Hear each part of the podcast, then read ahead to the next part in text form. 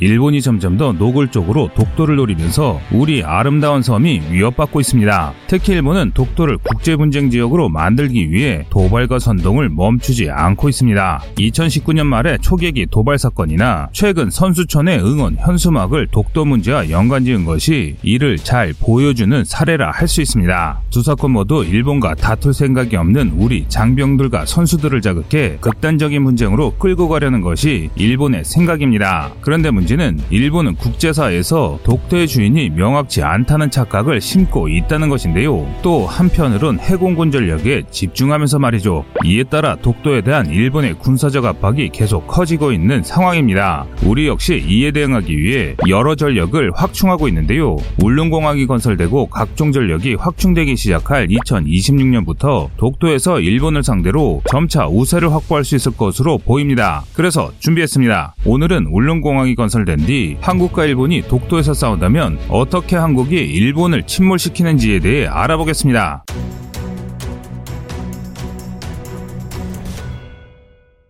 대한민국의 해군 중 독도가 있는 동해를 수호하는 함대는 이함대입니다. 기함은 KD-1 관계토대양함이며 양만춘함을 포함한 두 척의 관계토대양급과 각 한 척의 인천급 대극급을 주력으로 운영하고 있습니다. 이곳은 울릉도 독도처럼 먼 바다까지 임무 수행 시 파고가 높기 때문에 대형함이 많이 필요한 함대입니다. 이함대는 총 3개의 전투대가 있는데 구축함과 신형호위함으로 이루어진 11전투전대, 윤형하급 고속함과 포항급 초기함으로 구성된 12전투전대, 구형 참수리 고속전과 검둑수리 비사업으로 획득한 신형 참수리로 구성된 13전투대가 있습니다. 지금까지 이함대의 주요 임무는 동해 NLL을 넘어올 수 있는 북한군을 견제하는 것이었습니다. 최근에 최근에는 일본의 독도 도발이 급증하자 독도와 울릉도 방어에도 더 많은 관심을 기울이고 있습니다. 하지만 일함대 전력으로는 일본의 독도 침공을 저지할 방법이 없는데요. 바로 일본과의 전력차가 너무 극심하기 때문입니다. 일본은 독도의 영향력을 행사하기 위해 동해에 맞닿은 혼슈 중부에 한 개 호위대군과 한 개 지방대를 배치한 상황입니다. 좀 더 구체적으로는 두 척의 이지스 구축함과 한 척의 헬기모함, 다섯 척의 방공 구축함으로 구성된 3 호위대군과 두 척의 구축함과 각종 고속정 및 지원정으로 구성된 마이즈루 지방대를 혼슈 중부 마이즈루에 배치했습니다. 그리고 무려 10척의 대형함과 강력한 헬기 전력으로 구성된 이들을 상대할 수 있는 우리 해군의 전력은 7기동전단 뿐입니다. 그러나 7기동전단은 동해 이람대를 지원할 수 없습니다. 7기동전단이 동해로 향하는 길목에 해자대 최강인 이 호위대군을 포함한 두 개 호위대군, 두 개 지방대가 버티고 있기 때문인데요. 설령 7기동전단이 7기동 함대 대로 재편되고 그에 맞춰 계획된 전력이 전부 갖춰진다고 할지라도 이들을 무시하고 동해로 갈 수는 없습니다. 바로 일본의 이 4호위대군이 각 호위대군의 모항이 있는 사세보구레의 지방대까지 동원해 대한해협을 건너는 것을 차단할 것이기 때문입니다. 최근 12식 지대함을 시작으로 지대함 미사일 전력을 확충하고 있습니다. 규수 연안에 배치될 지대함 미사일들까지 생각하면 수상함대만으로 대한해협을 건너는 것은 굉장히 어려운 일입니다. 말 그대로 세계 최강인 미 항모전단을 제외하면 단일 수상함대로 이 방어선을 돌파할 방법은 없습니다. 따라서 안타깝게도 우리의 최강 함대인 7기동 전단이 할 수 있는 일은 2, 4호위 대군이 동해 3호위 대군을 막아 2함대의 부담을 줄여주는 것밖에 없습니다.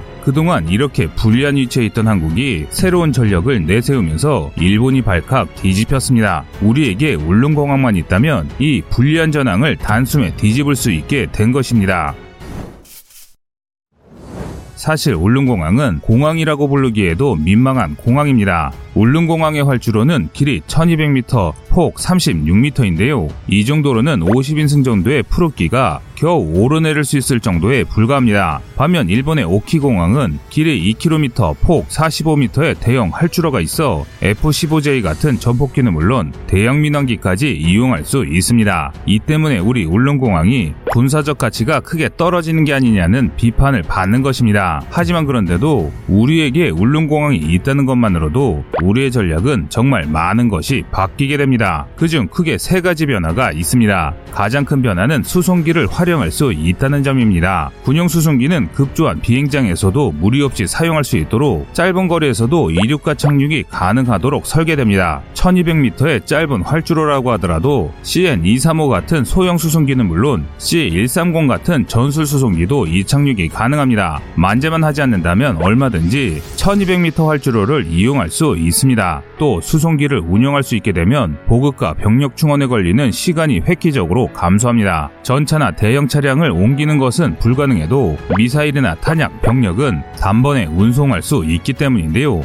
또한 군이 보유한 수송기 전력을 총동원한다면 수일 만에 울릉도 전체를 요새하는 것도 그리 어렵지 않습니다. 만약 일본이 우리의 일함대를 전멸시키더라도 일본이 독도를 점령하기 위해서는 요새화된 울릉도에 있는 우리 군을 물리쳐야 합니다. 그리고 이렇게 되면 제대로 된 상륙 전력과 함대지 미사일이 없는 일본군으로서는 독도를 유지할 방법이 없어 결국 물러날 수밖에 없습니다. 두 번째 장점은 항구입니다. 울릉공항은 공항을 건설할 수 있을 만한 평지가 없습니다. 그래서 울릉도의 특성을 고려해 해상을 매립해 건설됩니다. 그리고 이렇게 해상 매립을 통해 건설하면서 울릉공항은 방파제로 기능할 수 있게 됩니다. 울릉공항은 공항이라고 생각하면 아주 작은 공항이지만 방파제라고 생각하면 굉장히 튼튼하고 두꺼운 방파제가 됩니다. 활주로 길이만 1.2km에 폭이 36m이고 공항의 면적은 그보다 훨씬 크니 공항 뒤편 에 항만을 만들면 비바람이 와도 안전한 항구가 되는 것이죠. 그래서 울릉도민들은 이 항만을 통해 대역력 개선을 받고 싶어 합니다. 이렇게 되면 무엇보다도 이람대 작전 반경을 크게 늘려주는 전진기지라는 것에 의미가 있습니다.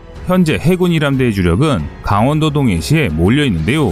동해시는 울릉도까지 150km, 독도까지는 240km나 떨어져 있습니다. 일본이 진짜 독도를 노리고 군사작전을 감행하더라도 동해에 있는 함대가 울릉도와 독도를 지원하려면 최소 반나절이 걸리는 겁니다. 하지만 울릉공항 뒤편에 건설될 인공항만이 있다면 이 얘기는 달라집니다. 다수의 호위함을 울릉공항 뒤편에 배치해뒀다가 독도로 접근하는 해자대에 맞서 즉각 작전을 펼치는 것이 가능해지기 때문입니다. 또한 이러한 지리적 이점 때문에 함대 생존성 역시 높아지는데요. 지금까지는 우발적인 교전으로 인해 심각한 피해가 발생하더라도 수리를 위해서는 이람대 본부까지 가야 했지만 울릉공항에 배후 항구가 있다면 긴급 상황에 이용할 수 있습니다. 그런데 울릉공항이 가지는 가장 큰 장점은 따로 있습니다. 바로 지대공 미사일과 자주 포포대가 될 수 있다는 것입니다. 최근 우리 군이 가장 신경 쓰는 분야 중 하나가 방공망 구축입니다. 북한이 핵미사일은 물론 각종 단거리 지대지 미사일과 방사포 전력을 확충하고 있어 기존 방공망으로는 대응할 수 없어졌기 때문입니다. 그래서 우리 군은 한국형 미사일 방어 체계 KMD를 고도하기 위한 여러 국산 지대공 미사일을 개발하고 있습니다. 이와 별개로 러시아와 협력해 개발한 천공 미사일을 개량한 천공2와 현재 한창 개발 중인 한국형 사드 LSM이 대표적인데요. 그리고 이 중 사거리가 최대 300km라고 알려진 LSM을 울릉도에 배치하면 독도 인근까지 방공망을 확대하는 것이 가능합니다. LSM은 대항공기 유도탄도 운영할 수 있는 지대공 시스템이므로 유사시 오키 공항에서 발진해 독도 인근을 위협하는 일본 항자대의 전투기들을 파괴할 수도 있습니다. 하지만 문제가 있습니다. 이렇게 훌륭한 미사일을 배치할 곳이 없다는 겁니다. 울릉도에는 마땅한 평지가 없기 때문인데요. 과거부터 울릉도는 농사를 짓거나 건물을 지을 수 있는 평지의 규모가 아주 작습니다. 당장 일상에 필요한 시설을 지을 평지도 부족한데 전시에나 쓰일 지대공 무기를 배치할 공간이 있을 리가 없습니다. 그래서 지금까지 울릉도를 요새화해 독도를 지키자는 이야기가 여러 차례 나왔음에도 오랜 시간이 지나도록 충분한 방비를 하지 못한 것입니다. 하지만 이제는 아닙니다. 울릉공항 활주로나 활주로 옆 평지에서라면 큰 무리 없이 지대공 포대를 설치할 수 있습니다. 즉 한국이 개발한 뛰어난 무기 하나만 있어도 독도와 울릉도를 훌륭히 지킬 수 있게 됩니다. 육상 전력 역시 배치가 가능합니다. 우리의 자랑이라고 할 수 있는 K9 자주포뿐만 아니라 천무 시리즈도 배치가 가능해집니다.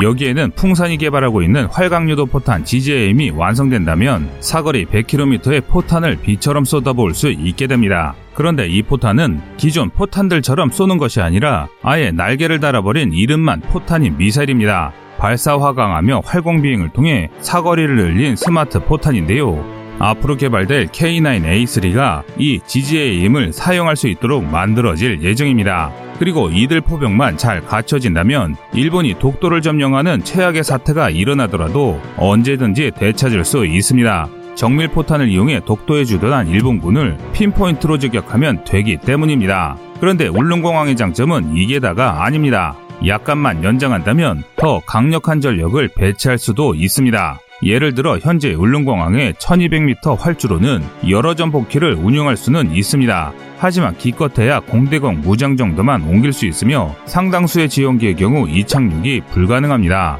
그런데 활주로의 길이를 조금만 늘리면 폐쇄된 오키공항의 구 비행장처럼 활주로 길이인 1500m 정도로만 올려도 대부분의 군용기를 운용할 수 있게 됩니다. 이렇게 되면 울릉공항을 일반 공항처럼 사용할 수 있게 되면서 지상에 있는 다른 공항을 이용해 전국의 공군 전력을 독도로 집중할 수 있게 되는데요. 대한민국 동해안에는 3개의 공항이 있습니다. 강릉, 속초, 양양공항인데요. 이 중 강릉 속초공항은 활주로가 동해를 향해 뻗어 있습니다.